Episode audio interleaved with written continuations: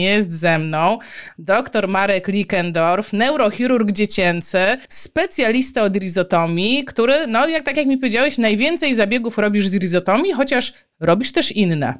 Bardzo dziękuję, że jesteś z nami, bardzo dziękuję, że przyjąłeś zaproszenie i porozmawiasz z fizjoterapeutami. Dzień dobry Państwu, dziękuję za zaproszenie i zainteresowanie tym tematem, który e, pomimo tego, że rozwija się już na świecie od dłuższego czasu, w Polsce jest jeszcze takim gorącym tematem, narzuca pewną współpracę pomiędzy E, wieloma specjalistami, czyli takie podejście multidyscyplinarne. I to jest bardzo ważne. Ja oczywiście swoją prywatę gdzieś stawię, tam z tyłu anioły lubią żywioły, to nasza sekcja żeglarska do, dla osób z niepełnosprawnością, fundacja, którą tu prowadzimy w Szczecinie, no muszę to powiedzieć Anna, przepraszam Cię, ale rzeczywiście jest tak, że dosyć dużo tych zabiegów e, od momentu, kiedy zaczęliśmy je robić ponad 10 lat temu, to tych pacjentów coraz więcej przybywa. Dlatego też, że zwiększa się świadomość zarówno rodziców, e, jak i też podejście jakby bardziej pozytywne zmienia się fizjoterapeutów, także ortopedów i pedagogów specjalnych, bowiem każda z tych grup ma swój potężny udział pracy nad dzieckiem z mózgowym porażeniem dziecięcym, czy też nad dzieckiem ze spastycznością. Więc no, zapraszam do naszego tutaj wykładu wspólnego. Ja super się cieszę, że pogadamy o tym, ale muszę ci się do czegoś przyznać.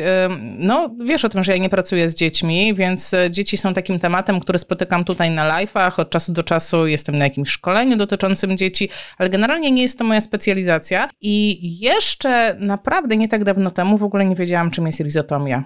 Hasło rizotomia, mm, no jakaś tam tomia, coś tam przecięli. Dla wszystkich, którzy nie do końca wiedzą, z czym się wiąże to słowo, wytłumacz nam proszę. Tak, widzicie Państwo, no, hasło rizotomia bardzo długo przejawiało się, nie wiem, czy tu możemy coś pokazać, bo to jest e, element, który się rozwijał od 1888 roku, tak? Taki przyspieszenie e, pracy operacyjnej, gdzie neurochirurdzy mogli pomóc pacjentom, żeby zmniejszyć spastyczność, to jest mniej więcej właśnie ten przełom prowadzenia e, elektromiografii śródoperacyjnej i to jest tak mniej więcej 1976 rok. Co się dzieje tak naprawdę? No wiemy, że mózgowe porażenie dziecięce, no Hipokrates już to stwierdził 300 lat przed naszą erą, pisząc e, pierwszą pracę o ośmiomiesięcznym płodzie, tak? I wtedy zauważył, że jednak e, dzieci, które mają pewną dysfunkcję układu nerwowego, jest uszkodzenie układu nerwowego, nie będziemy wnikać, bo przecież wszyscy wiemy o czym mówimy, powodują tą pierwotne problemy, które e, powstają u tych dzieciaków, a więc zaburzenie siły, selektywności, napięcia mięśniowego, e, odruchów przetrwałych, które następnie z czasem e, przejawiają się problemach wtórnych, a więc w zwichnięciach stawów biodrowego, w skoliozach, przykurczach, deformacjach. I to wszystko niestety prowadzi do tych trzecich elementów, czyli do trwałego zaburzenia wzorcu ruchu, funkcji tych dzieci wraz ze wzrostem, szczególnie nasilającym się w tych skokach wzrostowych, no i narastającym bólem, kiedy są deformacje kostno-stawowe i przykurcze. Te pierwsze operacje, które tutaj widzimy, aby wyselekcjonować, co my chcemy w tej rizotomii uzyskać? Wiemy, że jest uszkodzony ośrodek w mózgu i zawsze myślano, że spastyczność bierze się głównie z tego, że te drogi korowo-rdzeniowe są gdzieś na swojej długości uszkodzone, ale okazuje się, że nie można powiedzieć, że spastyczność to tak naprawdę jest zwiększenie aktywacji mięśni, a nie sam element odruchowy rozciągania jego i, i ten nieprawidłowy, e, nieprawidłowe mapowanie i koordynowanie tego odruchu daje spastyczność. Okazuje się, że nie, że bierze w tym udział bardzo wiele ośrodków i bardziej powinniśmy powiedzieć, że spastyczność to jest jednak e, zmiana aktywacji mięśnia, która polega na tym, że te różne mięśnie są w różny sposób aktywowane. I teraz wiemy, że ten odruch zaczyna się jednak cały, cała pętla odruchowa od e, korzeni czuciowych e, do ośrodków e, w ośrodkowym układzie nerwowym, od torowania na, i bramkowania na podstawie odruchów ścięgnistych, a więc to jest poziom rdzenia. I te wszystkie ośrodki muszą ze sobą prawidłowo współgrać. No, a okazuje się, że w mózgowym porażeniu dziecięcym z różnych przyczyn te ośrodki prawidłowo nie regulują napięcia mięśniowego różnych mięśni, a więc wzajemnie do siebie antagonistycznych. Więc wymyślono, że może gdy będziemy zmniejszać średnio ilość włókien czuciowych, to będziemy zmniejszać tą pobudliwość tych nieprawidłowych mięśni. Na początku robiono to całkowicie na ślepo, przecinając do dwóch trzecich korzeni czuciowych w różny sposób, za chwilę to powiem, a ta, tej selektywności nie było. Natomiast rizotomia grzbietowa daje nam tą możliwość, że za pomocą monitorowania śródoperacyjnego, gdzie pacjent ma zarówno monitorowanie MG, jak i motoryczne, jak i czuciowe, gdzie siedzi neurolog i określa pewną nadpobudliwość tych korzeni, które zwrotnie dają pobudzenie w efektorach mięśniowych, my możemy starać się wybrać te szlaki, czyli te włókienka, które, które najbardziej e, mają uszkodzone bramkowanie, czyli tą modulację zwrotnego ruchu w postaci ruchu mięśni czy napięcia mięśni. I to e, dało olbrzymią możliwość wyselekcjonowania prawidłowego napięcia mięśniowego. I to są te pierwsze operacje. One e, na początku były wykonywane, te włókna czuciowe, e, korzenie czuciowe były odseparowywane na całej długości kręgosłupa i to była bardzo doskonała metoda, bowiem można było wybrać i zobaczyć, które korzenie czuciowe z ogona końskiego wchodzą do, do otworu międzykręgowego, no ale jednak zwrócono uwagę, że Duże otwarcie to jest duża blizna, troszeczkę dłuższa rekonwalescencja pooperacyjna i skupiono się na przestrzeniach otoczonych e, głównie na wysokości TH12, L1, czasami L2, bo to zależy od długości i, czy ten kanał jest szeroki czy wąski. Ten stożek układa się na jednym, dwóch albo trzech poziomach i wtedy e, pracując na stożku, na ogonie końskim selekcjonujemy sobie te włókna czuciowe. To jest bardzo ważny element, bowiem zobaczcie Państwo, no tutaj mamy dziecko właśnie obkute do rizotomia, więc są obkute mięśnie wzorcowe, które odpowiadają mniej więcej dermatonom e, unerwienia L1, L2, L3, L4, L5, S1 i od S2, S4 e, są też obkute zwieracze, tak żebyśmy mogli zobaczyć, czy jak stymulujemy włókna czuciowe, to które mięśnie nam odpowiadają. Następnie Mogę zadać pytanie? Mam takie tak, pytanie. Tak, tak, e, wytłumacz dla osób, dla których to nie jest codzienność, e, co to znaczy obkute mamy tutaj mięśnie? Czyli konkretnie co tam się dzieje w tych mięśniach?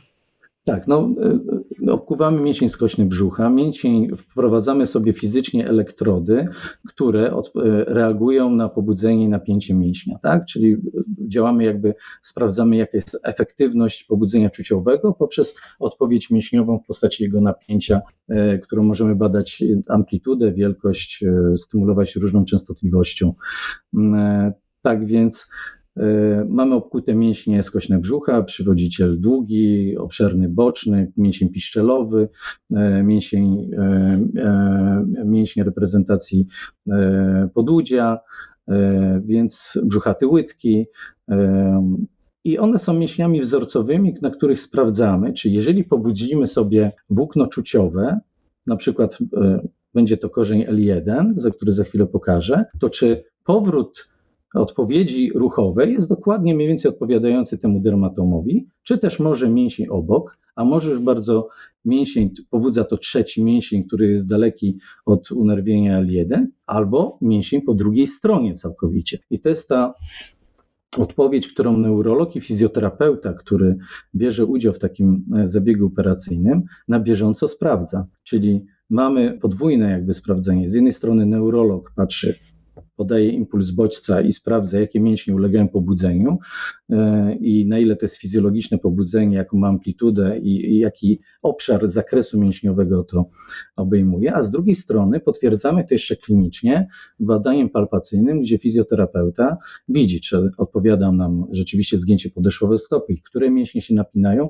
w jakim zakresie, bo zdarza się, że ja stymuluję dany, e, dane włókno czuciowe, e, neurolog widzi odpowiedź w komputerze, czyli w neuromonitorowaniu, a klinicznie ten mięsień odpowiada bardzo słabo. Tak więc e, ta, to kojarzenie tych wszystkich e, informacji z e, śródoperacyjnym obrazem korzeni i włókien, które my za chwilę tu pokażemy, jak je rozpreparowujemy, te korzenie czuciowe, jest dosyć ważne, żeby neurochirurg mógł podjąć decyzję, czy rzeczywiście z tego pęczka musimy przeciąć jakąś określoną ilość procentową włókien. I tu jest ta trudność kojarzenia tych wszystkich informacji i zbierania informacji sprzed operacji, to zaraz do tego właśnie wrócimy, e, e, informacji śródoperacyjnych, tak żeby ten efekt pooperacyjny był jak najlepszy. Może żeby przybliżyć e, Państwu właśnie metodę, o czym mówię, to możemy pokazać te zdjęcia śródoperacyjne, czyli mamy niewielkie nacięcie skóry na wysokości TH12L1, następnie odpreparowujemy sobie wrostki kolczyste, piłką zdejmujemy wyrostki kolczyste, przecinając łuki kręgów, odtwarzamy sobie, e, otwieramy sobie przestrzeń obejmującą worek oponowy i widzimy tutaj stożek rdzeniowy z ogonem końskim, e, otoczony błoną pajęczynówkową. Następnie izolujemy sobie korzenie czuciowe.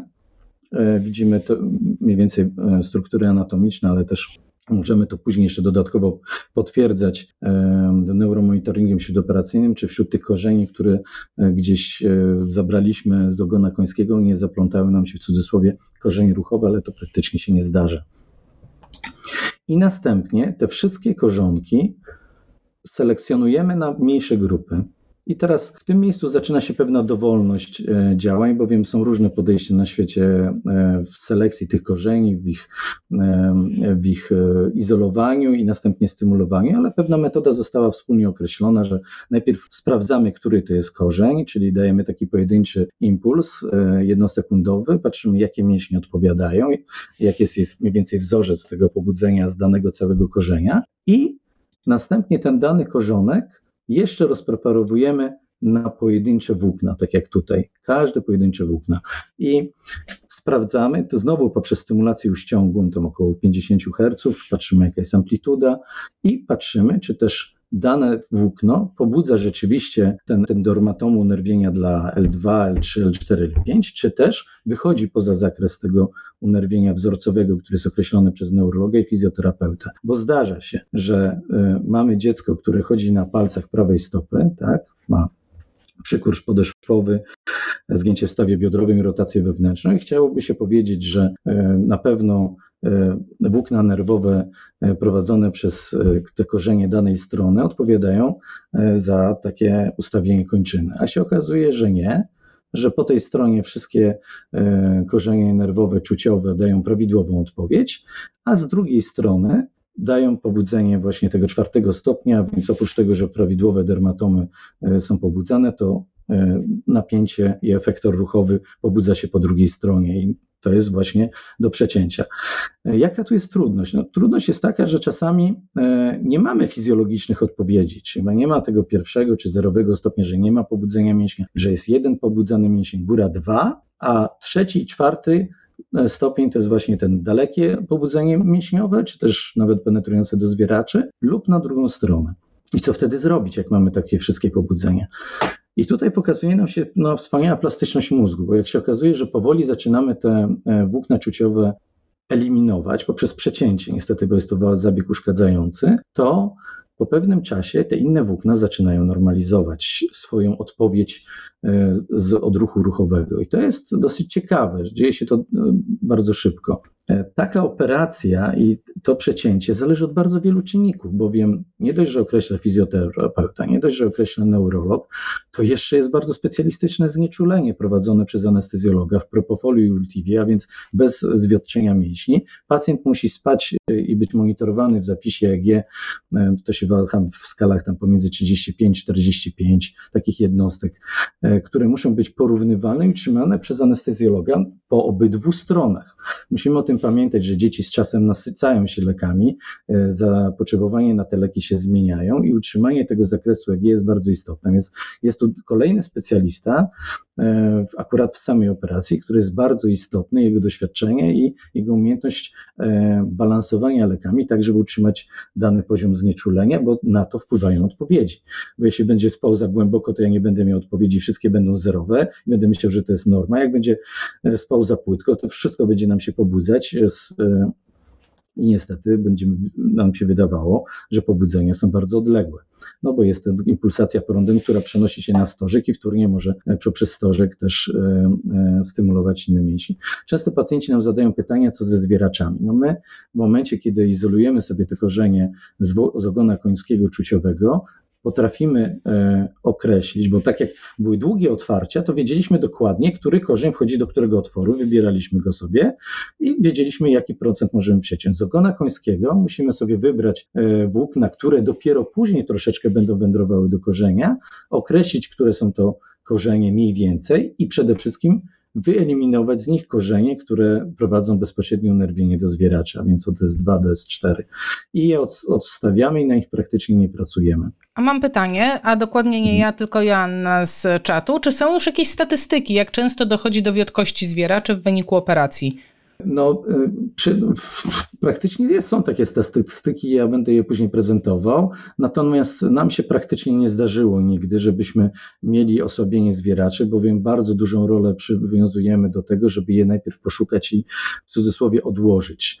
Natomiast y, zdarza się tak, że y, w pewnym momencie miesza nam się pobudzenie pomiędzy mięśniami, a pomiędzy mięśniami zwieraczy i wtedy, kiedy bezpośrednie to pobudzenie idzie w pierwszej kolejności do zwieraczy, to też staramy się ich nie eliminować i praktycznie przez 10 lat, kiedy operujemy pacjentów z rizotomią, nie mieliśmy żadnych problemów e, ze zwieraczami.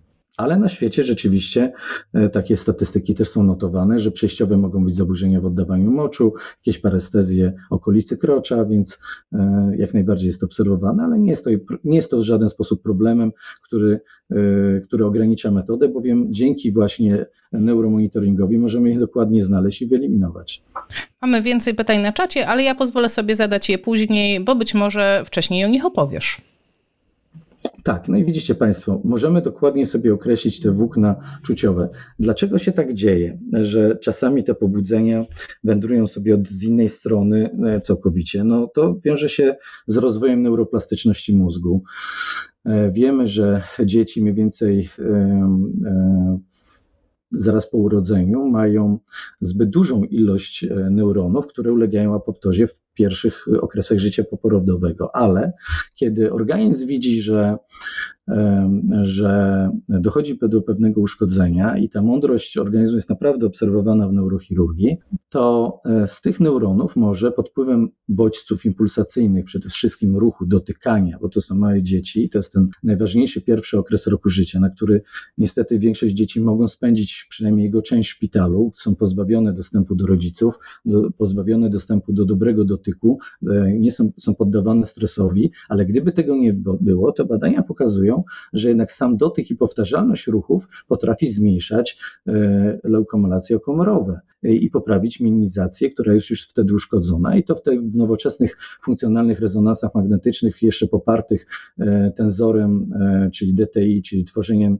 graficznym szlaków mózgowych można to zbadać, że rzeczywiście wczesno-dziecięce interwencje fizjoterapeutyczne mają jak, naj, jak największe znaczenie do pierwszego roku życia, a zwykle wiemy, że ta diagnostyka pacjentów jest dosyć trudna z mózgowym porażeniem dziecięcym, z określeniem trybu. Należałoby chyba więc przyjąć, że każde dziecko, które e, ma problem e, z okołoporodowy lub e, problem no, poporodowy, powinno być od razu prowadzone fizjoterapeutycznie. I co ciekawe, jak czytałem właśnie takie badanie z rezonansu magnetycznego, to skupianie się w tej fizjoterapii tylko na ciele, kończynach e, e, jest niewystarczające. Tak samo musimy się skupiać e, na pracy mięśni twarzy, na prawidłową druchu ssania, ułożenia głowy, skrętów głowy, na na pracę, no Państwo sami wiecie, przetrwałych odruchów, które później się gdzieś pojawią e, lub będą się utrzymywać i to jest najważniejsza rzecz. I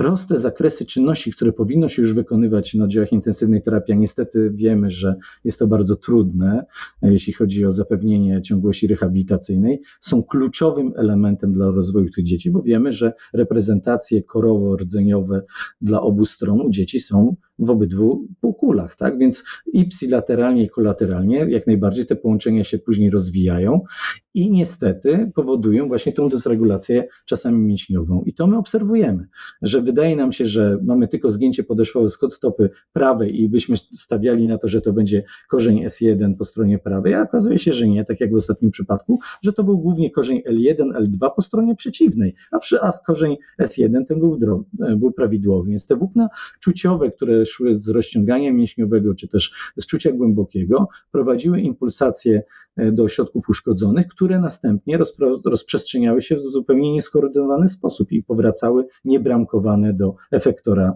e, mięśni e, łydki. Więc to jest wielka trudność. Pokażę Państwu później, jak to się dzieje. No jak my przetniemy te wszystkie korzenie, no to jest naprawdę naprawdę dosyć zbiorowisko małych pociętych kabelków, z których staramy się wybrać to e, patologiczne napięcie spastyczne. Czyli nawet jeśli cały korzeń jest, e, e, korzeń L2 będzie nam dawał pobudzenie na drugą stronę, to my go nie przetniemy całego. Oczywiście, że nie, to jest góra 50-60%, aczkolwiek musimy monitorować, jak te pozostałe włókna zmieniają się i jak inne korzenie wpływają. Więc czasami jest tak, że zostawiamy sobie ten korzeń, który daje bardzo patologiczne pobudzenie, lekko go w cudzysłowie przytniemy i sprawdzamy następne korzenie, czy z nich też nie idą pobudzenia do tej stopy, żebyśmy nie pozbawili dziecka prawidłowego napięcia tej stopy e, fizjologicznego. Więc to jest takie malowanie troszeczkę obrazu i każdy neurochirurg zrobi ten zabieg troszeczkę inaczej,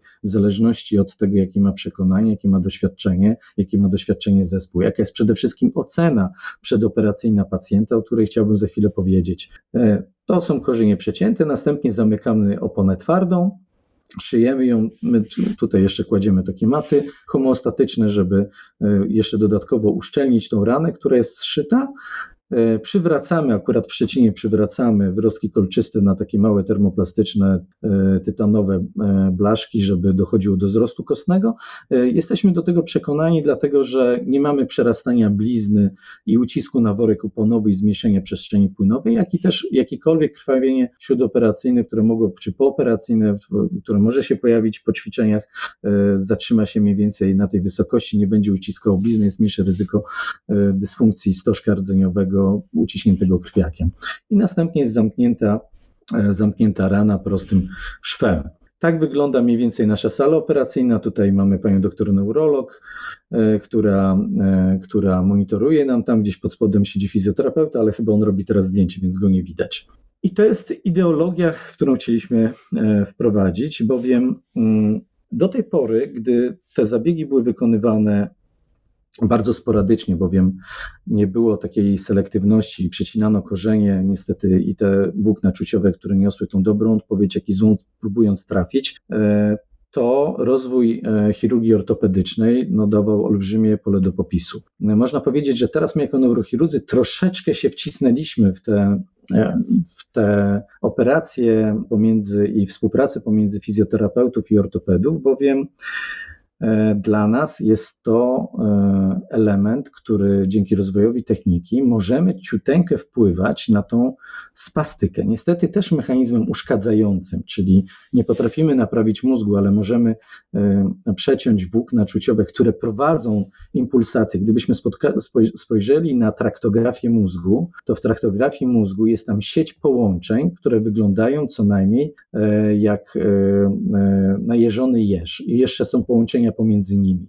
Więc to jest naprawdę pasjonujące, że my potrafimy wybrać ten szlak czuciowy z korzenia, który zajmuje załóżmy jedną czy czwartą, czy jedną ósmą tego korzenia, który prowadzi tę impulsację czuciową do tego ośrodka uszkodzonego i możemy go przeciąć i pośrednio wyłączyć. Oczywiście to nie jest wyłączenie całkowite, bowiem komórki ze sobą momentalnie odnawiają połączenia, ale jest to na tyle skuteczne, że pracując e, na stożku, który prowadzi unerwienie jednak do kończyn dolnych, rozluźniają nam się mięśnie, mięśnie twarzy, mięśnie gałki ocznej potrafią 30% e, e, zaburzenia koordynacji ruchów gałek ocznych, zezy, całkowicie E, wrócić do normy. No nigdy nie zapomnę telefonu, co wy zrobiliście, przecięliście kręgosłup, a my nie mamy zeza 30%. Poprawia się motoryka, poprawia się wymowa, poprawia się ruch kończyn, nawet e, w tych czterokończynowych porażeniach.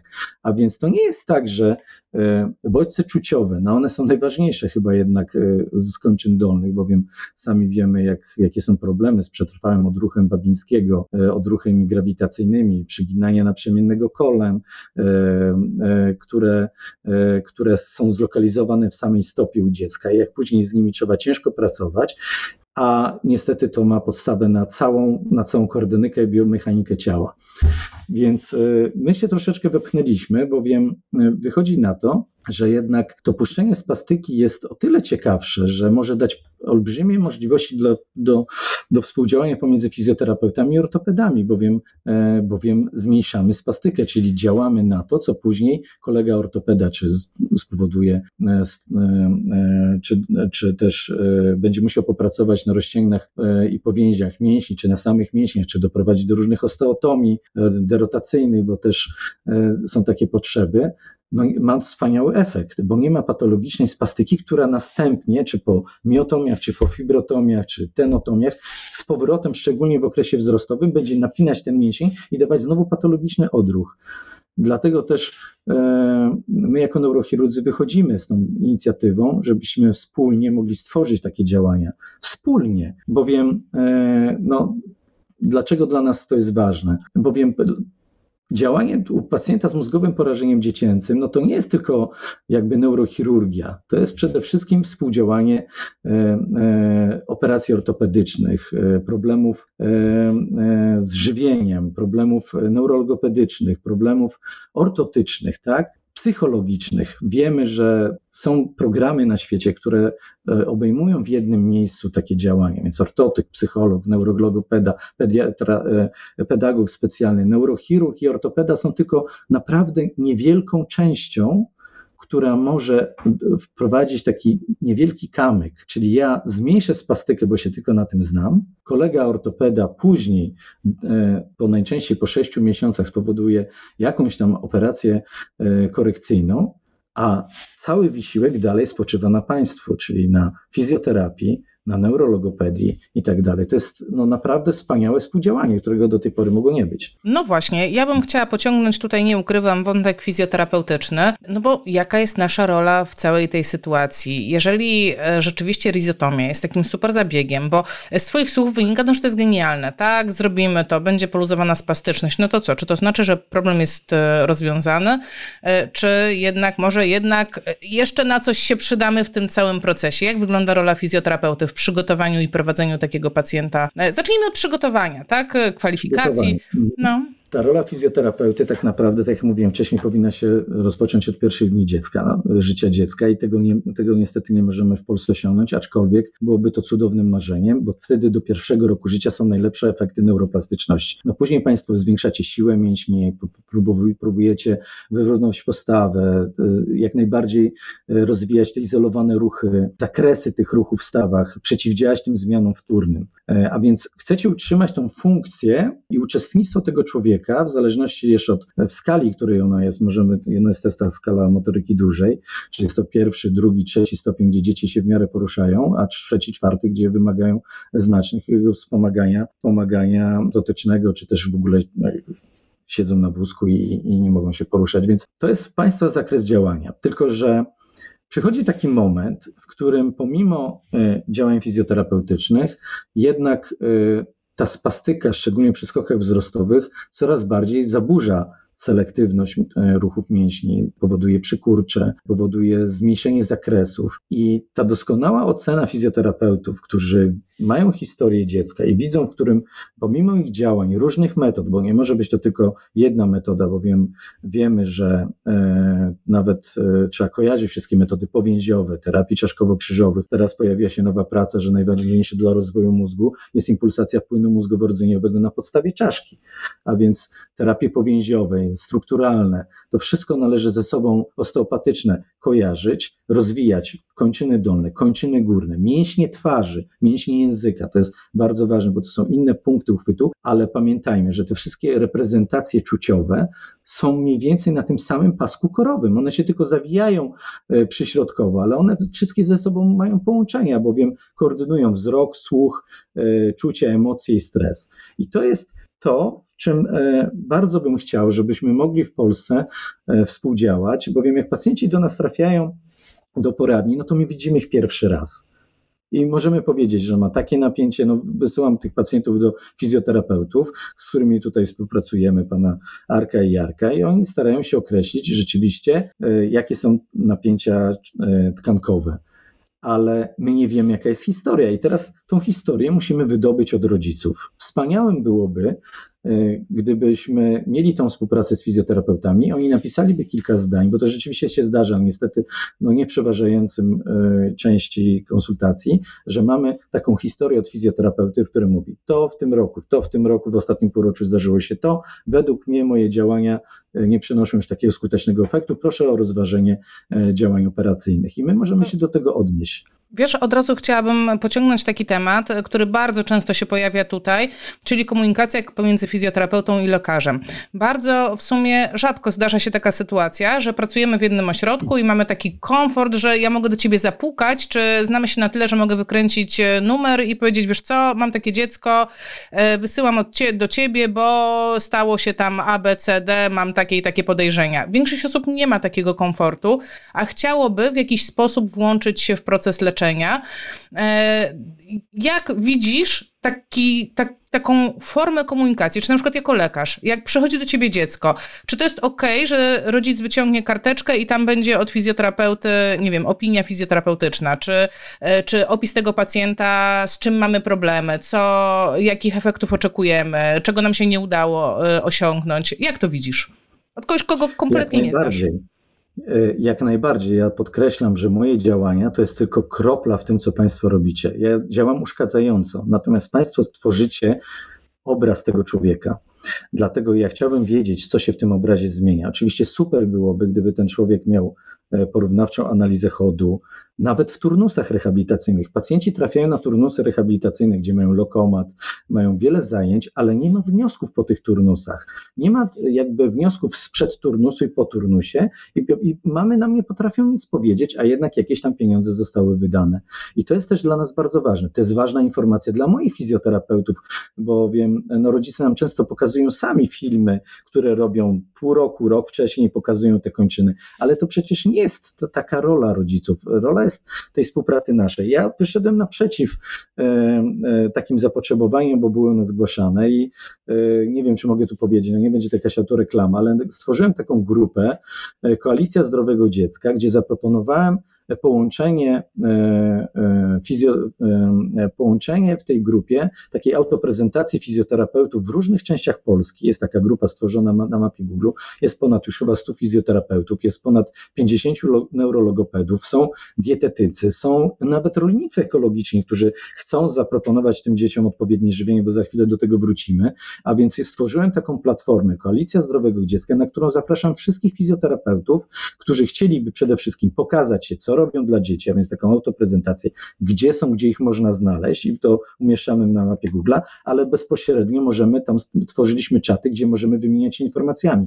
Ja jestem cały czas dostępny e, pod Messengerem i oczekuję na te pytania. Posłuchaj, mam takie dziecko i mam takie pytania e, od fizjoterapeutów, którzy są ze Szczecina, którzy rehabilitują dzieci, którzy już są zapisani na rizotomie, a ona mówi, koleżanka mówi do mnie, wiesz co, wydaje mi się, że jestem jeszcze w stanie z nim popracować. Mam, widzę jeszcze poprawę, zastosowałem inne techniki, wysłałam do, do kolegów, uzyskaliśmy efekt, czy możemy to przełożyć o miesiąc. I oczywiście my to przykładamy, tak? Rozmawiamy z rodzicami, z nią, możemy się spotkać online. Więc taka platforma przeze mnie już została stworzona, bo wiem, widzę taką potrzebę, że taka jest. Zapisałam na czacie, co prawda nie mogę tutaj oznaczyć, ale jest też na Facebooku, wiem, grupa Koalicja Zdrowego tak. Dziecka jest koalicja zdrowego dziecka. Dlatego widzicie Państwo, e, ja patrzę na dziecko, które, e, które chciałbym stworzyć pewien jakby ideał leczenia, ale nie swojego, tylko całościowego, bowiem my nie zdajemy sobie sprawy na przykład z tego, jak działa dieta który, jak pytam rodziców, czy trafiają do neurodietetyków, nie wiem, czy można tak nazwać takie pojęcie neurodietetyk, ale chciałbym, żeby takie powstało, bo e, pozdrawiam tutaj panią Paulinę Swobodę, która no, mnie w pewien sposób e, też cały czas koryguje i naucza i moich fizjoterapeutów, Beatę, Jarka, Arka, Joannę, to są ludzie, z którymi cały czas współpracujemy i staramy się coś rozwijać, ale proszę Państwa, no, jeżeli wiemy, że w momencie uszkodzenia środkowego układu nerwowego, dochodzi do uszkodzenia bariery krew-mózg. Do tej pory myślano, że nie ma układu limfatycznego w mózgu,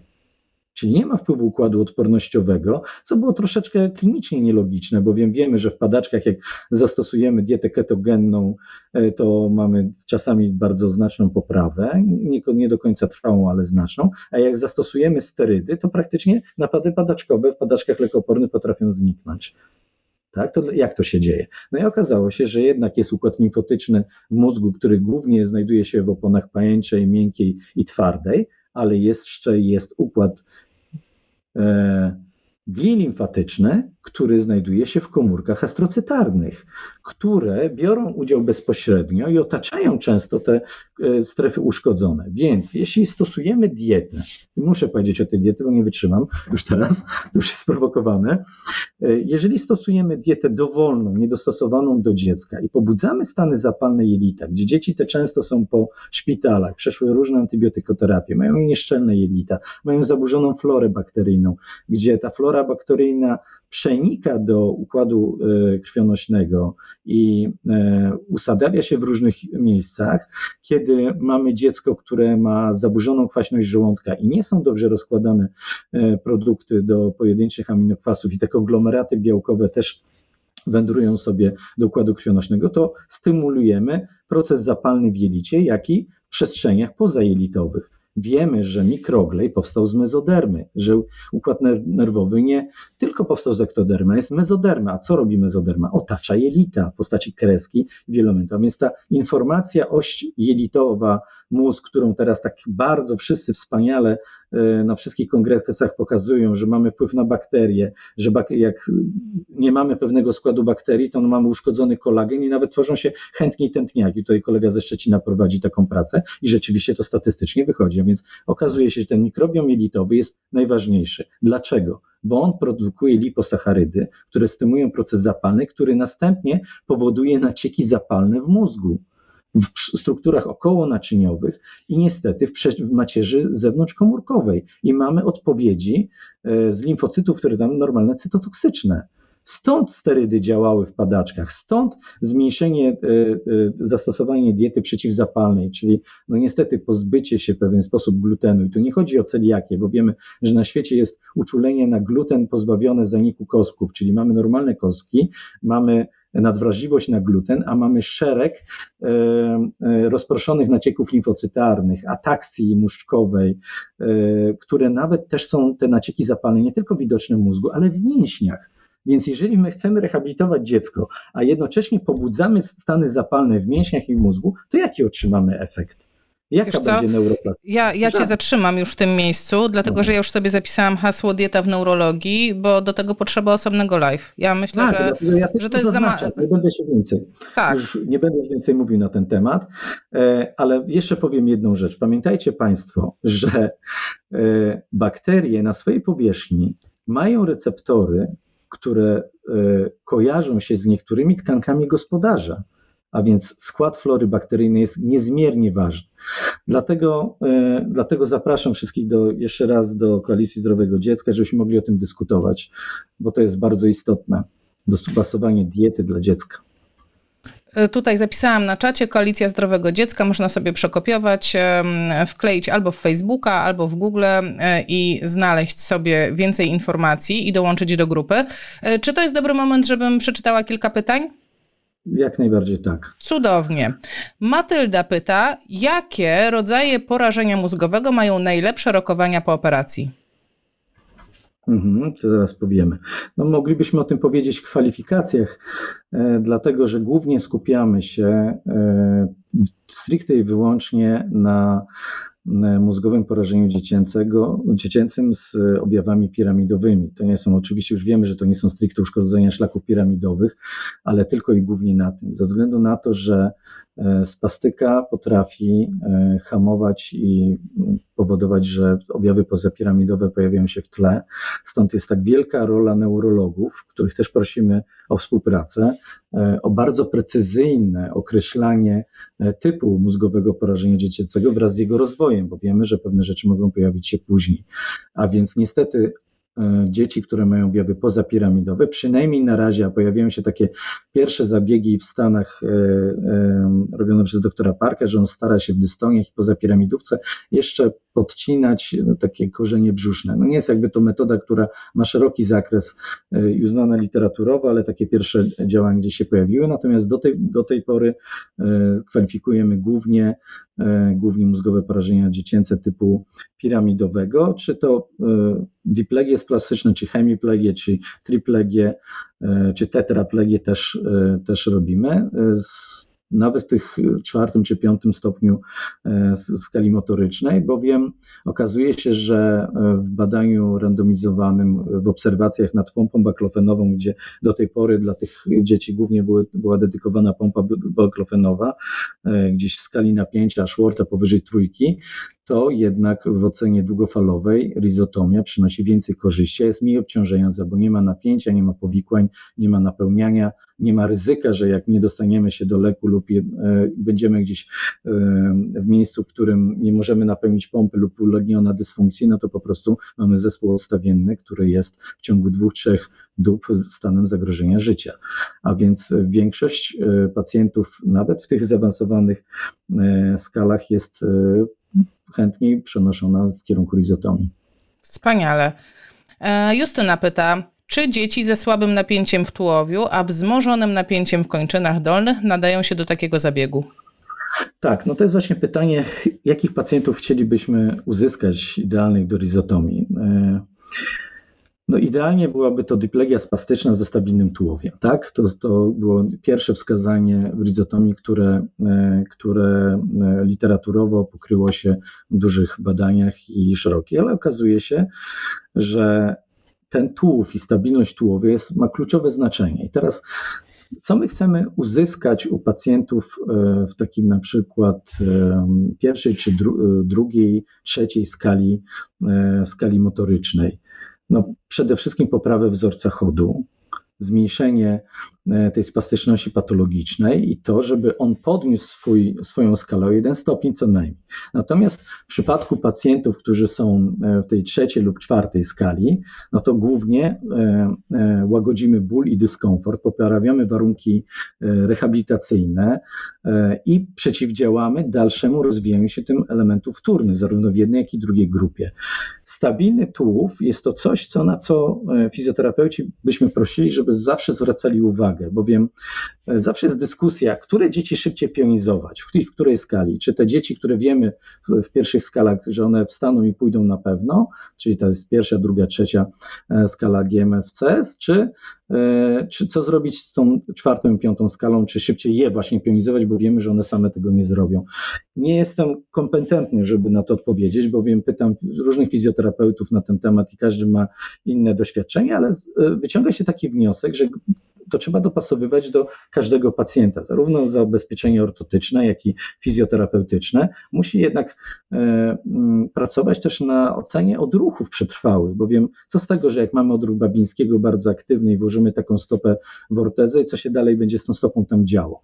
I to jest taki temat, jak przewzorowywać przetrwałe wzorce. E, kiedyś byłem na wspomniałem w wykładzie Jany Surowińskiej i ona rzeczywiście to bardzo fajnie tłumaczyła, jak pracować na tych wzorcach i z pacjenta, który był pacjentem pacjentem pełzającym, któremu zrobili, nie miał żadnej innej motoryki, ten pacjent naprawdę stał na nogi w wyniku jej rocznej pracy. Ja byłem sam zaskoczony, ale to było właśnie to przewzorowywanie wzorców, praca i dopasowanie sposobu rehabilitacji, czyli nie tylko praca e, z pozostawieniem kończyn, e, ale pełzanie, raczkowanie, e, ćwiczenie ruchów naprzemiennych, pionizacja, lokomaty, tak aby ten pacjent rzeczywiście ten stabilny tułów miał jak największy do operacji, bowiem on pozwala, pozwala później no, tak jak powiedziałem, po operacji mamy często takie rozluźnienie całego ciała, włącznie e, z motoryką mowy.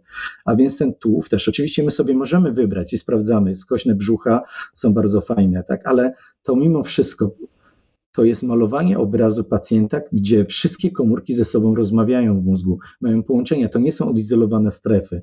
Miałem pacjenta, który był pacjentem na PEG-u z potężną, z potężną spastyką, z dużym wycieńczeniem, gdzie nie było mu gdzie włożyć pompy baklofenowej, e, który miał potężne ślinienie się, zalewał się wydzieliną, wiotkość e, krtani e, i zdecydowaliśmy mu się zrobić tą rizotomię, bo ta mama nie mogła sobie już z nim poradzić. Wszyscy mówili, bardziej go odżywiaj, bardziej źle go odżywiasz, on po prostu miał taki katabolizm, że on biedny chudł. I proszę sobie wyobrazić, że wiedzieliśmy, że to e, nam może e, mocno tutaj operacyjnie się powikłać. No chłopiec spędził, e, spędził, mimo tego, że naprawdę delikatnie go podcięliśmy, spędził trzy tygodnie na ojomie ze względu na to, że tak mu się rozluźniła krtań, że w momencie od, odwiedzenia mu się zapadały, wpadło bezdechy i musiał mieć zrobioną trachostomię. Ale efekt kończyn i tułowia, no to było dziecko, które w końcu mama mogła wziąć na ręce i położyć nawet w wózku, bo nie, nie stał z skrzyżowanymi, wyprostowanymi rękoma. Więc bardzo ważne są tutaj oczekiwania rodziców. Co my chcemy z tej rizotomii uzyskać? Czy traktujemy rizotomię jako element do poprawy chodu, czy też do, do zmniejszenia napięcia mięśniowego? I to jest bardzo ważne pytanie, bo to w każdej grupie będzie kimś ktoś inny. Stąd to współdziałanie z fizjoterapeutami, ortopedami, pedagogami, bowiem jeżeli ja wiem, że to ustawienie stopy wynika jednak z przykurczu mięśnia biodrowo-lędźwiowego, tak jak ostatnio mi to koledzy pokazywali ortopedzi i pani Beata Wnuk, no to y, a, a, w miarę dobre i niezbyt duża nasilona spastyczność e, w stopie czy e, e, odruchy Babińskiego też praktycznie na granicy fizjologii, no to przecież ja takiemu dziecku nie będę robił rizotomii, tylko bardziej to będzie tutaj wskazana korekcja ortopedyczna, jeżeli on starszy, więc to jest ta dyskusja pomiędzy nami. Wiesz co, zostań na chwilę przy tym temacie. Tutaj Weronika pyta, czy po operacji odchodzi całkowicie spastyka, przykurcze. Domyślam się, że pani Weronika nie jest fizjoterapeutką, ale bardzo często spotykam się właśnie z tym takim dylematem, z tym takim e, zastanowieniem, to co, czy działania prowadzone na spastyczność, celowane na leczenie spastyczności wpłyną nam na przykurcze. Wytłumacz to proszę tak, żeby było raz jasno dla wszystkich. Co to jest przykurcz, co to jest spastyczność i kto może naprawić co? Tak, no, y, kiedy to jest tak naprawdę wykład dla fizjoterapeuty, ale neurochirurg postara się też odpowiedzieć na to pytanie.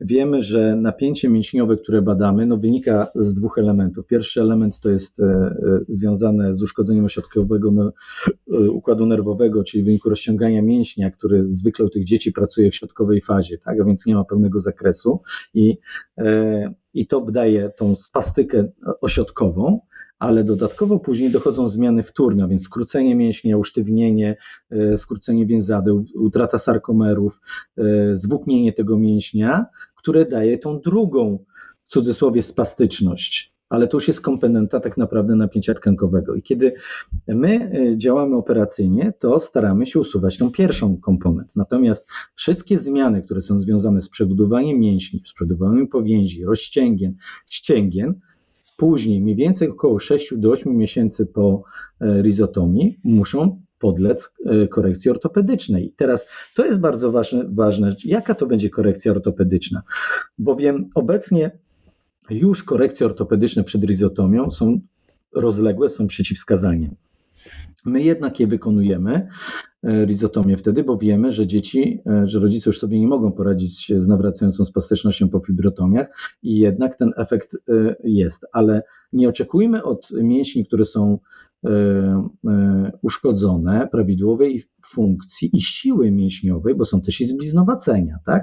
Więc e, lepiej pracować na rozcięgnach niż na mięśniach, bo nie ma tego efektu, przynajmniej no zaraz kolega ortopeda jakiś powiedział, że nie mówię prawdy, no ale taką wiedzę, jaką mam, to przekazuję w tej chwili, nie czując się do tego końca kompetentny, bo to jest właśnie ta dyskusja. Czyli my spuszczamy ten pierwszy element spastyczności, a koledzy ortopedzi dopasowują później korekcję ortopedyczną, czy to będzie wydłużenie ścięgna, czy rozcięgna, czy e, e, osteotomię e, kości udowej, czy rotacyjne, no jakiekolwiek, to jest ich już rola, ale nie traktujmy tych, że zmiany przykurcze, które są przykurczami tkankowymi, zaraz odpuszczą porizotomii. Nie. Jest szansa wtedy rozciągnąć mięsień fizjoterapią, czy magnetoterapią, czy y, poprawić funkcję mięśnia elektrostymulacją, szczególnie kiedy jest to w, w ruchu.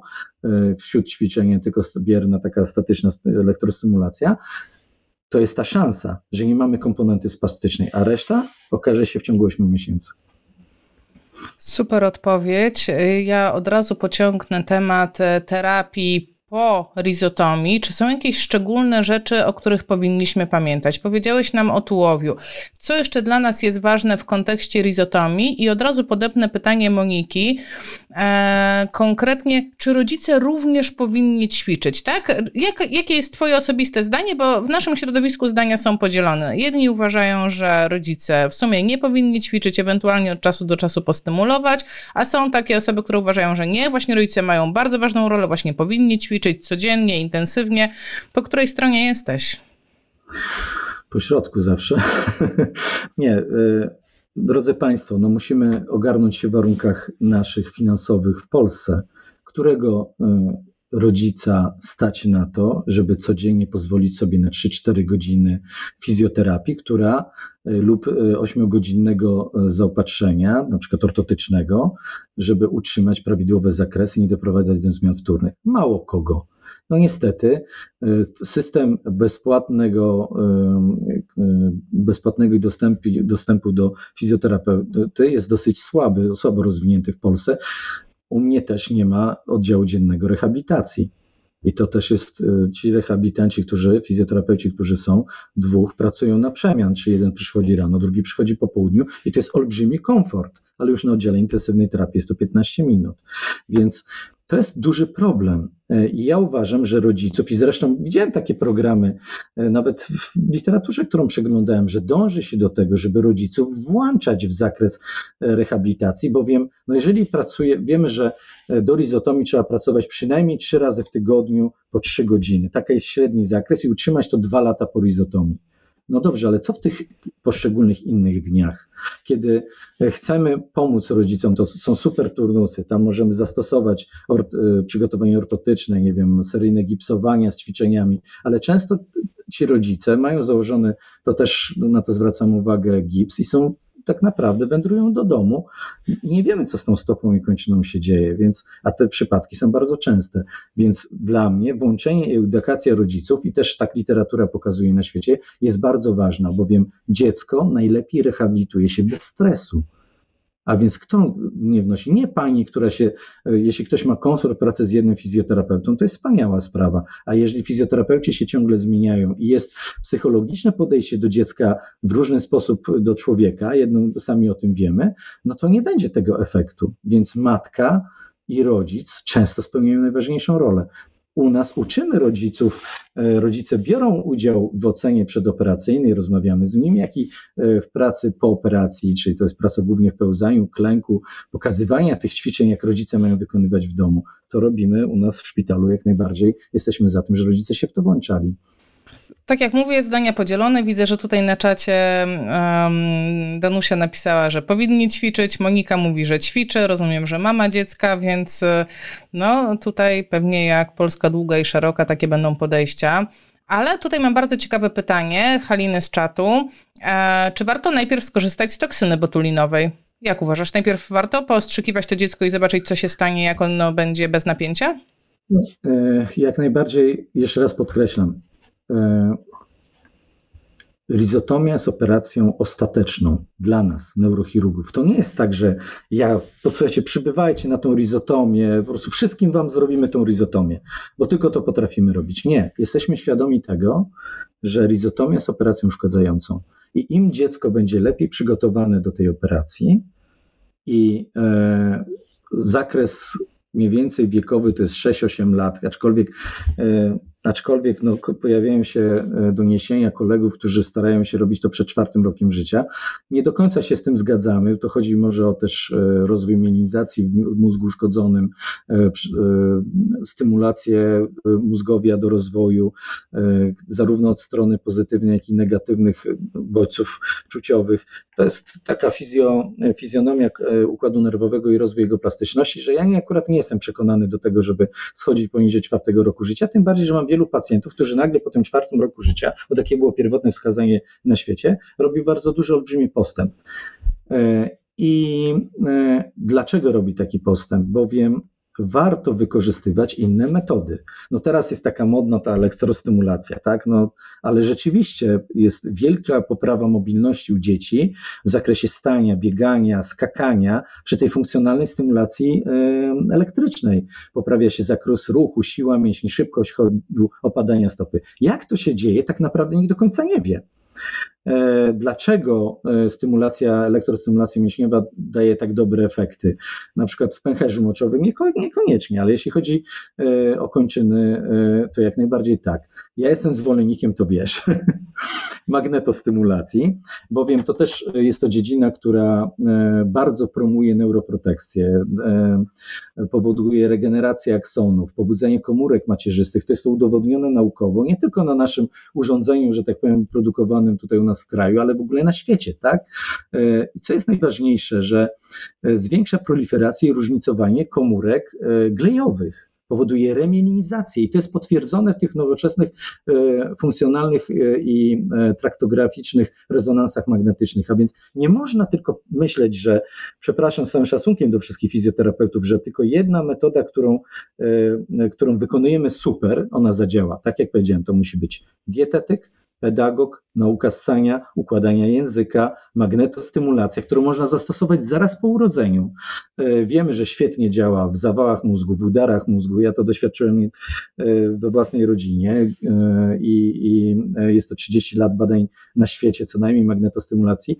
Nawet obecnie chemioterapię w glejakach mózgu podaje się w magnetostymulacji, bo okazuje się, że ta przenikalność jest większa. A więc Patrz, wykorzystujemy... Teraz, I teraz czekaj, czekaj, stop Teraz ja cię zatrzymam, bo ja już zapisałam drugi temat do live, e, fizykoterapia w neurologii z naciskiem na magnetoterapię, bo to znowu wchodzimy w bardzo szeroki temat, a ja tutaj mam jeszcze kilka pytań. E, mhm. Konkretnie mam takie pytanie, a pamiętasz swojego pierwszego pacjenta? Weronika jest ciekawa, czy pamiętasz swojego pierwszego pacjenta i czy macie jakieś takie badania długofalowe w perspektywie na przykład kilkudziesięciu lat, jak oni wyglądają? I od razu, a wiesz, i od razu zadam jeszcze jedno pytanie, czy rizotomię trzeba powtarzać, bo takie też było na czacie, to już tak poniekąd je odhaczę. Powiem tak, staramy się wykonać rizotomię, e, jeżeli pacjent jest dobrze przygotowany i, patrz, i rozmawiamy z rodzicami, co wykorzystali w swoim życiu dziecka i jak nie wykorzystują tych elementów, o których ja przed chwilą powiedziałem, przekonujemy rodziców, żeby dali sobie jeszcze rok czasu czy pół roku, jeżeli to nie jest e, stricte wskazanie dużego skoku spastyczności, e, żeby jeszcze spróbowali tych metod nieinwazyjnych. I nie staramy się jej nie powtarzać. Nie zdarzyło nam się nigdy, żebyśmy powtarzali. Zdarzyło nam się, że powtarzaliśmy po jakimś innym ośrodku, który wykonywał. To chyba był takich dwóch pacjentów, natomiast e, staramy się nie powtarzać, bo mamy przekonanie, że zrobiliśmy to bardzo dobrze, bo widzimy, że te pobudzenia wracają do e, fizjologicznych wartości, to co moglibyśmy jeszcze tam zrobić? E, no, to, I to jest bardzo ciekawy efekt, że nawet w tej rizotomii, to może tutaj powiem, te napięcia nici końcowej są bardzo ważne. I widzimy często otwierając stożek rdzeniowy, jak jest napięta nić końcowa, bowiem ta pańczynówka, którą tutaj widać, nie wiem, czy to widać na obraz po prawej stronie. A już mogę pokazać i będzie Pokaż, widać. E, proszę. Już tutaj pokazuję. Zobaczcie Państwo, no tu mamy stożek rdzeniowy, w której jest pajęczynówka i ona jest czasami bardziej lub mniej mleczna, bardzo przezroczysta. Te korzenie się ładnie układają, dzielą się na pęczki jak tutaj, a czasami są bardzo ze sobą zlepione. I ten cały konglomerat ciągnie się przez cały kręgosłup. Tu jest ta nić końcowa, zobaczcie Państwo, tutaj ją widać. Akurat ona też tutaj jest troszeczkę napięta e, i my sprawdzamy to napięcie. Zdarza nam się, kiedy jest gruba, stłuszczała, nawet ją przecinać, co też od razu nam poprawia odpowiedzi e, w amplitudach w zapisie. E, więc to jest bardzo ważne, żeby e, wybrać te wiązki i więcej do tego nie wracać, bowiem ta blizna, która się później stworzy, czyli te wszystkie tutaj elementy, o tutaj, one tak naprawdę połączą się tkanką bliznowatą, która tworzy się w obrębie pańczynówki. To będzie znowu pozlepiane. Nie wyobrażam sobie wchodzić tutaj jeszcze raz i szukać pojedynczych wiązek, więc to naprawdę się do tego trzeba przyłożyć, dlatego te operacje trwają po 5-6 godzin, tak? I zastanawia się na tym zespół złożonych z trzech specjalistów. E, to pierwsze pytanie, jakie było, aha, czy pamiętamy swoich pierwszych pacjentów? No pamiętamy, dlatego że oni są e, dla nas ważni, e, przychodzą do nas na kontrolę. Ilość tych pacjentów no już przekroczyła 400 co najmniej osób. A ile lat temu? Ile lat temu pierwszą operację zrobiłeś? 10 lat temu. 10 lat temu tą operację zapoczątkował u nas pan profesor Sagan, który podzielił się z nami tą metodą i i te doświadczenia, które później nawiązywaliśmy, zostały nam przeniesione śródoperacyjnie i przez te 10 lat ten, ten zespół cały czas dojrzewał. Nie? I ten pierwszy pacjent ma, ma, jest tam gdzieś, przychodzi? Chodzi? No, ja powiem tak, ja już teraz nie jestem w stanie powiedzieć imienia i nazwiska pierwszego pacjenta, ale y, pacjenci do nas pojawiają się 6, 12 miesięcy zaraz po zabiegu. Mamy nagrane filmy, które Państwu pokażę, jak to wyglądają i pacjenci są cały czas w naszej obserwacji i kiedy przychodzą do poradni, jak najbardziej czy po 6 czy 12 miesiącach, też radzą się nasi fizjoterapeutów, z ciekawości ich oglądamy. Ci pacjenci są wtedy też w tych zakresach pomierzeni, więc e, zarówno e, zakresy ruchów stawów, jak i skale są pomierzone przed operacją i później prowadziliśmy takie badanie 3 i 6 miesięcy i 12 po operacji i takie wnioski mamy i one są bardzo dobrymi wnioskami. Przede wszystkim najważniejszy wniosek. Nigdy nie mieliśmy żadnych powikłań e, pooperacyjnych, jeśli chodzi o e, sam zabieg.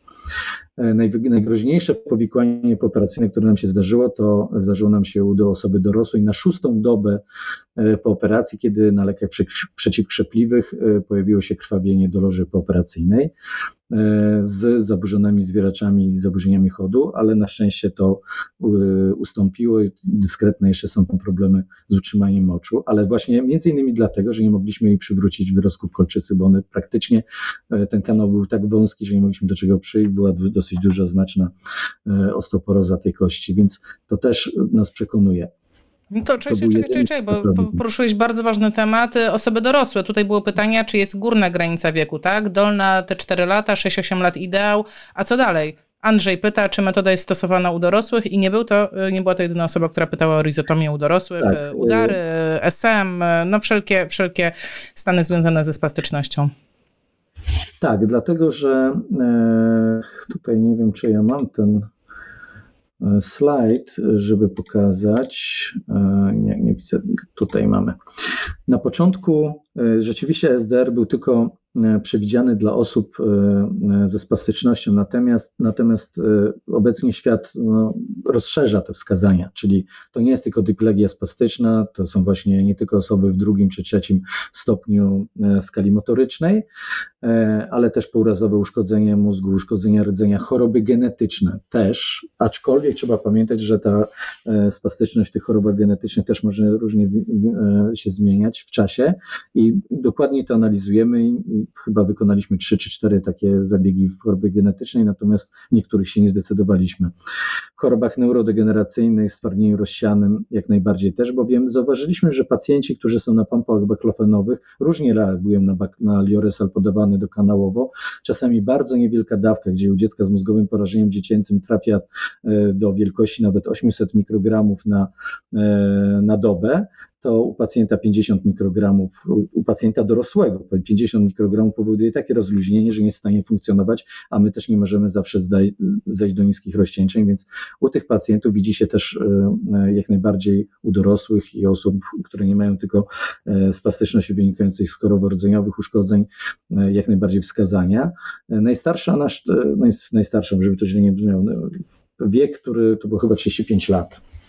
E, gdzie, gdzie efekt był naprawdę fajny i to była diplegia spastyczna, chodzenie na palcach i praktycznie cała stopa teraz e, dotyka podłoża i pokażę taki film. Mam nadzieję, że tu pacjenci się nie zdenerwują, że pokażę ich. Mam nadzieję, że jak już pokazali twarz u mnie na Facebooku, to będę mógł pokazać tutaj. Więc przepraszam, jeśli komuś to się nie spodoba, ale jest to wykład naukowy. To jeszcze tylko takie y, dosłownie kilka pytań, bo zostało na czacie. Myślę, że te osoby czekają na to pytanie. E, a takie pytanie dodatkowe, czy to wszystko jest refundowane na NFZ? Dorosłe i dziecko może wszystko. na NFZ taką operację tak. zrobić? Wszystko jest refundowane na NFZ. A padaczka wyklucza z refundacji? Bo takie pytanie też było na czacie? Nie, nie, nie, z refundacji nie. Jeżeli jest dobrze kontrolowana, nie są podaczka lekooporna jest wykluczeniem, ale jeśli jest dobrze kontrolowana, zastawka założona też nie wyklucza z rizotomii u nas. A macie jakieś standardy postępowania wewnątrz ośrodka po rizotomii? Weronika pyta. Tak. Y, w miarę swoich możliwości pacjent zostaje u nas mniej więcej 8-10 dni. E, pierwsze dwa dni to jest głównie pobyt y, czyli odbywa się operacja, dziecko później wędruje na salę pooperacyjną. Tam pod kontrolą anestezjologów przeżywa ten pierwszy dzień we wlewie dożylnym wszystkich możliwych leków przeciwbólowych, opioidowych, morfiny, nalpainy i e, e, tak, żeby ten ból był jak najmniejszy. To mniej więcej trwa dwie doby. Te dwie pierwsze doby dla dziecka są największym stresem. Są oczywiście dzieci, które przychodzą z uśmiechem, wychodzą z uśmiechem, nic nie boli, ale niestety jeżeli ten, i to jest bardzo ważny aspekt, dojrzałość psychologiczna dziecka i współpraca z nami, bowiem no, dzieci, które mają tą dojrzałość zaburzoną, często się potrafią okaleczać e, nawet kilka miesięcy po zabiegu. Dzieci, które e, są dobrze rozwinięte intelektualnie, e, naprawdę te zabiegi znoszą lepiej, aczkolwiek boją się też zmiany opatrunków, kłóci, tych wszystkich elementów i czynności. Dlatego te, przez te trzy pierwsze dni staramy się te dzieci nie stymulować w żaden sposób, tylko dać im odpocząć, przyzwyczaić się, bo są obkładane co 45 minut, są zmieniane pozycje, żeby nie było odleży, a mimo tego one się zdarzają, bowiem jest jednak to 5 godzin operacji, więc też te delikatne podrażnienia skóry potrafią być. Następnie po trzeciej dobie, w zależności od stanu klinicznego dziecka, fizjoterapeuci dostosowują do niego, e, e, do niego fizjoterapię, więc najpierw jest to próba pewnych działań w łóżku, obracania się, e, stawania na czworaki, jeśli potrafi, a później przechodzimy na salę, salę gimnastyczną i tam ta kontynuacja, ale tak jak mówię, indywidualnie dopasowana do dziecka, żeby go nie zniechęcić, żeby on był uśmiechnięty, żeby go, jak go boli, to nie przesadzamy i ten pierwszy, i później później to stopniowo idzie do przodu. Natomiast ten pierwszy miesiąc ze względu na gojenie się kości, to też staramy się, żeby nie było za bardzo dużo ruchów skrętnych, zgięciowych tułowia, żeby worek oponowy e, nie przerwały nam nitki worka oponowego, pojawi się delikatny płynotok. To się czasami zdarza po operacji, kiedy zaczynają dzieci ćwiczyć, że te cienkie worki oponowe, których nitka gdzieś tam, e, mimo tego, że my zakładamy maty homostatyczne, potrafi się zebrać płyny i wtedy te dzieci muszą troszeczkę dłużej odpoczywać i znowu wracać do fizjoterapii. Wspaniale. Pokaż nam te filmy. Myślę, że wszyscy już przebierają Dobrze. nóżkami, żeby je zobaczyć. Dobrze. Efekty, Powiem jeszcze efekty. tylko efekty, y, które w literaturze, y, bo to jest dosyć ważne, bo to jest pytanie, które się, jakie są odległe efekty? Myślę, że to warto pokazać. Ocena długofalowa. Zobaczcie Państwo, że y, tu pozbierałem, może nie wiem, czy te prace są widoczne, ale będę, to są prace z ostatnich 5-7 lat, które na dosyć dużej grupie pacjentów pokazują, że jednak przebieg pacjenta po SDR jest o wiele lepszy niż przebieg naturalny, tylko opierający się na e, na fizjoterapii. E, to jest jakby jedna praca. Pokażę je szybko, bo nie będę wnikał. Tutaj jest bardzo ciekawa praca, e, gdzie też ocena no, przez 10 lat pokazała, że e, zakres ruchu kolana, e, zakresy w analizie 3D, no wszystko to się tak naprawdę poprawia i ten, e, przede wszystkim ten efekt utrzymuje się przez te 10-17 lat. To jest bardzo ciekawe, że te krótkie, krótka poprawa i krótka obserwacja pokrywa się z obserwacją długofalową. Następna praca, tu jest praca przy analizie chodu nawet do 26 lat po selektywnej rizotomii. Zobaczcie Państwo, że 17 lat po SDR wykazała poprawę poziomów GMM, skali GMF-CS, podczas gdy żaden z nich nie uległ pogorszeniu. To jest no, praca w 2012 roku, tak? E, na, ale interwencje ortopedyczne wymagało 61% osób. Tutaj e, to tak jak powiedzieliśmy, że mniej więcej te interwencje ortopedyczne rozwijają się 8 miesięcy po lizotomii. E, deformacje kręgosłupa też są pytania. No, jeżeli pacjenci mają w tym tą skoliozę poniżej 25% kąt Koba, to praktycznie, praktycznie no nie obserwuje się, żeby znaczna część osób e, musiała wymagać później stabilizacji operacyjnej. E, my wpływamy niestety też i na gorset mięśniowy, to jest to odpowiedź, czy warto wzmacniać mięśnie tułowia, no ze względu na to między innymi. Mm, Rzeczywiście te laminektomie dwupoziomowe czy jednopoziomowe gdzieś statystycznie były E, mniej e, narażone na destabilizację kręgosłupa, aczkolwiek to się tak naprawdę nigdy e, nie potwierdziło, bowiem wiem, że jeżeli kąt Koba, bo jakby skolioza jest naturalnym przebiegiem też i mózgowego porażenia dziecięcego, jeżeli ktoś miał kąt Koba powyżej 30%, to niezależnie od tego, czy było duże, czy małe otwarcie, niestety wymaga tej stabilizacji.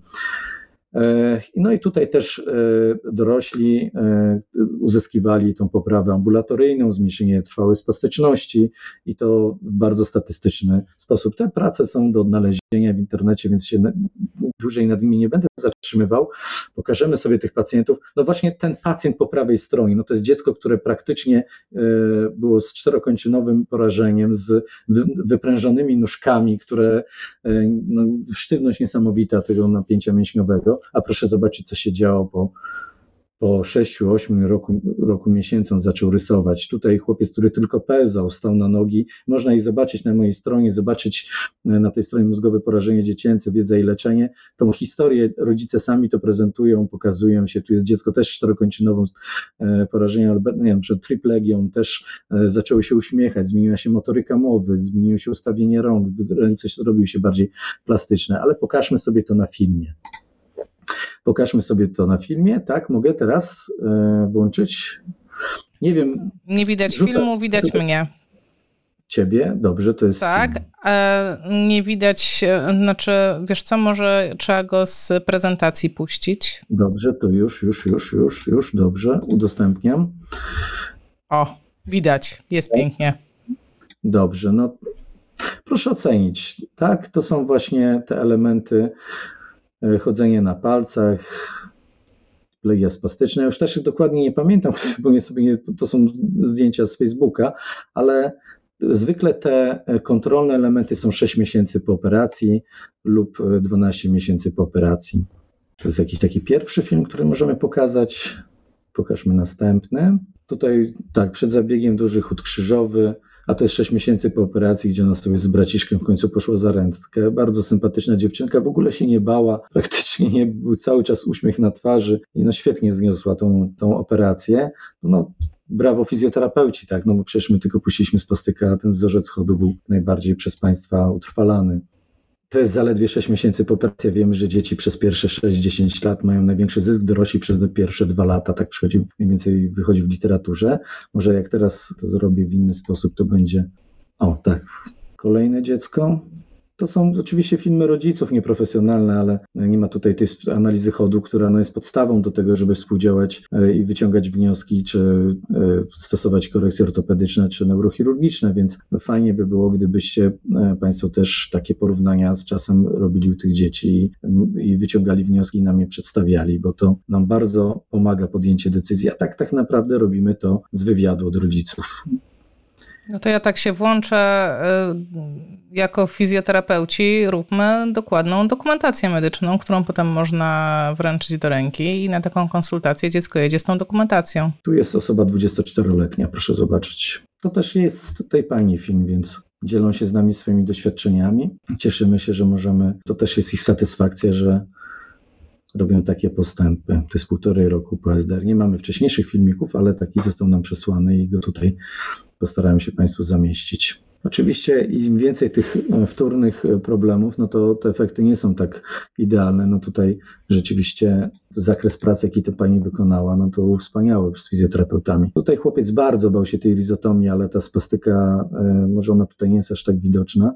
To jest jeden z filmów, który był dużo przed SDR, ale bardzo mocno narastała, a to jest miesiąc po operacji. On praktycznie chodził już na palce z, dużo, na palce z dużą rotacją bioder. Nie wiemy też czemu nagle ta narosła spastyka ma e, nagle, praktycznie w ciągu miesiąca. Tutaj widzimy dziewczynkę zaraz, zaraz po zabiegu operacyjnym też. Oczywiście wszystkie te informacje są dla nas bardzo ważne, bowiem ułatwia to fizjoterapeutom e, e, działania przedoperacyjne. Oni dokładnie badają dziecko, zakresy, sztywność napięcia mięśniowego i to jest ta część informacji, którą musimy zawrzeć śródoperacyjnie. To jest bardzo najważniejsza informacja, nie to, co pokazuje komputer, tylko to, co widzi fizjoterapeuta, bo nawet jak ja e, stymuluję później przecięte włókna korzeniowe, to my widzimy, że ten e, po stymulacji ta kończyna się układa całkowicie inaczej, że nawet jak stymuluję ten L1 po lewej stronie, który, mi dawał, bo to jest świetny przykład, e, zgięciowe, zgięciowe, zgięcie podeszwowe stopy po stronie przeciwnej, to i wszystkie były tam trójki, czwórki do przecięcia, tak, czyli pobudzały trzeci i ten czwarty po, po stronie przeciwnej e, mięsień, to e, ich selektywne, wybiórcze przecinanie powodowało, że cały korzeń nagle przechodził w pierwszy, drugi stopień pobudzenia. Nie było już tego pobudzenia na drugą stronę. To jest, I to się dzieje w ciągu 20-30 minut. To też, e, to też jest wielkie, wielkie e, osiągnięcie naszego mózgu, że jest tak plastyczny. Wiesz, Michał pyta, czy wraz z upływem czasu po operacji należy się spodziewać jakichś konkretnych efektów? Są takie etapy, że najpierw to zobaczymy coś, potem zobaczycie coś, potem się nie bójcie, bo zobaczycie coś, a na samym końcu to zobaczycie coś.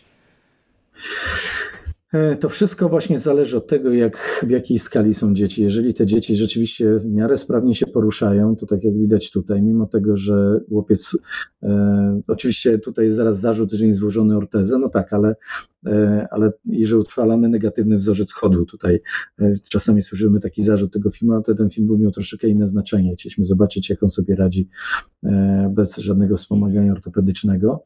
To jest też dla nas dosyć istotne, bowiem dla mnie jest informacja, czy to, jaką koncepcję przyjąłem w czasie zabiegu, sprawdza się później w życiu. No, jak włożę dziecko w ortezę i usztywnię mu tą stopę bez, bez sprawdzenia też odruchów przetrwałych, czy one się teraz ujawnią, czy nie, bo one są zawsze, tylko one wchodzą w automatyzmy i ich po prostu nie widać widać, to też jest dosyć ważne, e, później dobranie tej koncepcji fizjoterapeutycznej. Ale e, jest taki zakres, że dzieci, które słabo się poruszają e, i mają słaby tułów i są na pograniczu chodu i e, wspomagania się e, zaopatrzeniem ortopedycznym, to one niestety muszą dłużej popracować, żeby wrócić i wypracować tą siłę mięśniową. No dlaczego? No wiemy, że w mózgowym porażeniu dziecięcym dochodzi do zaniku i osłabienia wszystkich mięśni. Spastyka to tylko maskuje, a szczególnie tych mięśni, które działają antagonistycznie do mięśni spastycznych.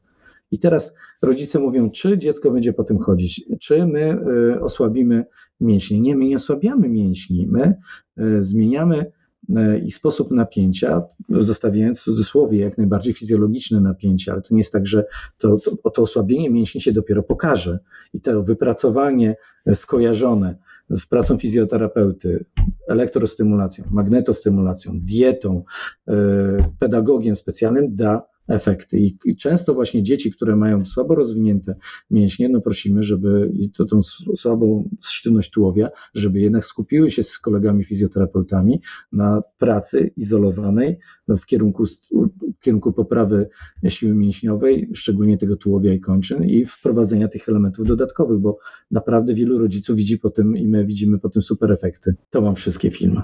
Rewelacja. Rewelacja. Na czacie jeszcze pojawiają się pytania, ale już pozwolę je sobie zostawić. Zresztą widzę, że na niektóre padły odpowiedzi wcześniej, więc jeżeli zadaliście pytanie, e, to warto, a nie jesteście z nami od początku, to warto przesłuchać od początku tą rozmowę. Ona będzie oczywiście zapisana, pojawi się też na podcaście, także będzie można i wysłuchać, i obejrzeć, i, mm, i, i we wszelkich formach ją chłonąć. Nie wiem, co powiedzieć. Chyba, e, ponieważ z jednej strony czuję, że pewnie mógłbyś jeszcze dużo mówić, a z drugiej strony e, mówisz już godzinę i 20 minut, co jest e, bardzo długo, a wciąż prawie 300 osób nas słucha.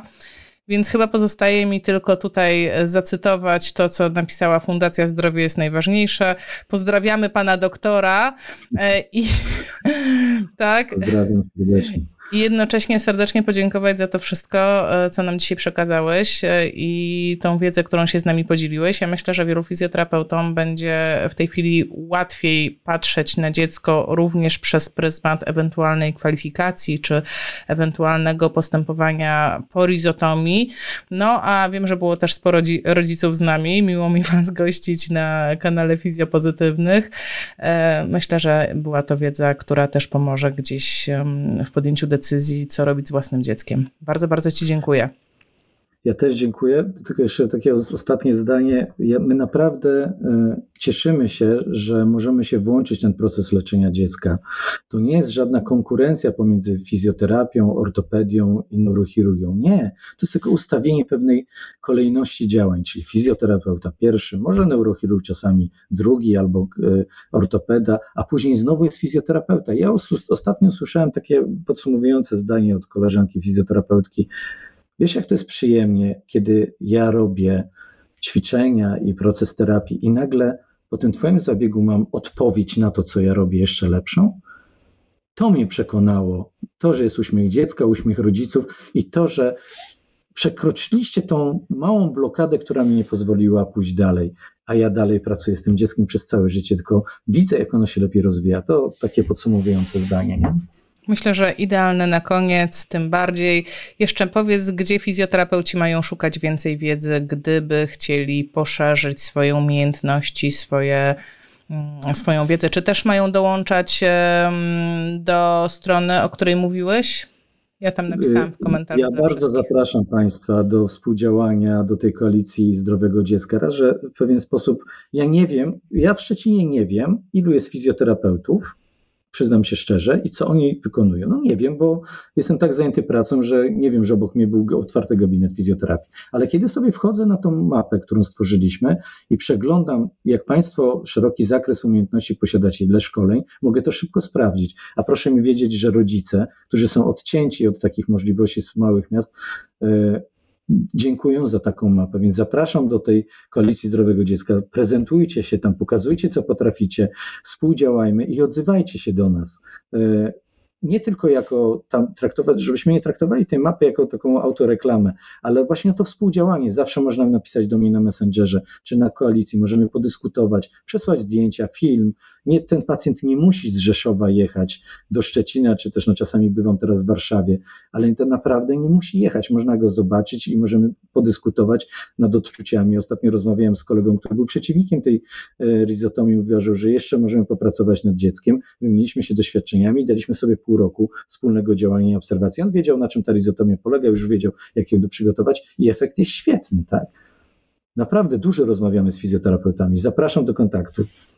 I tym optymistycznym akcentem jeszcze raz bardzo, bardzo Ci dziękuję. Mam nadzieję, że nie był to ostatni raz e, na łamach fizjopozytywnych. E, a Wam życzę spokojnego wieczoru. Udostępniajcie, dzielcie się z tą wiedzą, bo warto. Jeszcze raz bardzo dziękuję. Wszystkiego dobrego, dziękuję bardzo.